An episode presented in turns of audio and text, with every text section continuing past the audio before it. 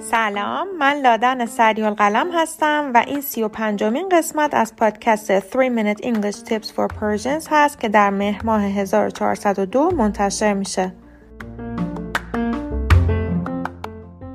اگر اپیزودهای دو، سه و چهار رو گوش داده باشین احتمالا یادتونه که گفتم خیلی از فارسی زبانها TH رو اشتباه تلفظ می‌کنن و دلیلش هم اینه که ما این صدا رو توی زبانمون نداریم.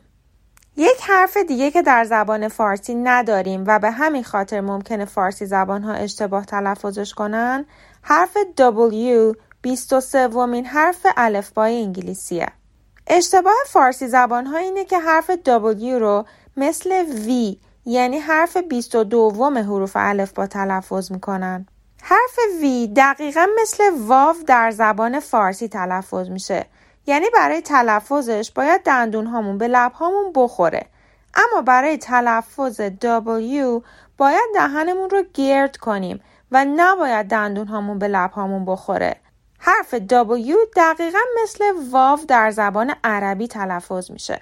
یعنی صدایی که میشنویم و. هست حالا خیلی وقتا اگر W رو مثل V تلفظ کنیم اتفاق خاصی نمیافته و باعث بدفهمی و سوء تفاهم نمیشه.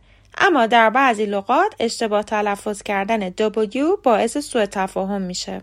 حالا می‌خوام چند جفت لغت رو براتون تلفظ کنم که در هر جفت از لغات تنها فرقی که با هم دارن توی حرف V و W. در این دسته از لغات تلفظ کردن درست W خیلی مهمه چون اشتباه تلفظ کردنش باعث سوء تفاهم میشه.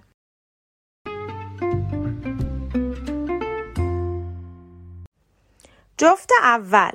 Wet wet. لغت اول wet VET بود به معنی دامپزشک لغت دوم wet WET به معنی خیس. جفت دوم. Vest west. لغت اولی که گفتم وست بود V-E-S-T به معنی جلیقه. لغت دوم وست W-E-S-T به معنی غرب. جفت سوم went went لغت اولی went V-E-N-T بود به معنی کانال تهویه. لغت دوم went W-E-N-T که گذشته فعل گو هست.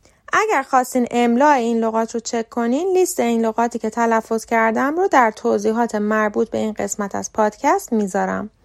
نکته آخر این که بیشتر لغاتی که با WH شروع میشن هم تلفظ مشابه W رو دارن مثل what, which و will. البته لزوما هر لغتی که با WH شروع بشه این تلفظ رو نداره مثل لغت who W-H-O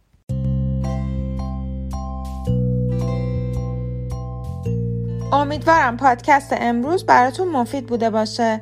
آدرس page اینستاگرام رو هم در اطلاعات مربوط به این اپیزود می‌ذارم که اگر دوست داشتین follow کنین. تا اپیزود بعدی خدافظ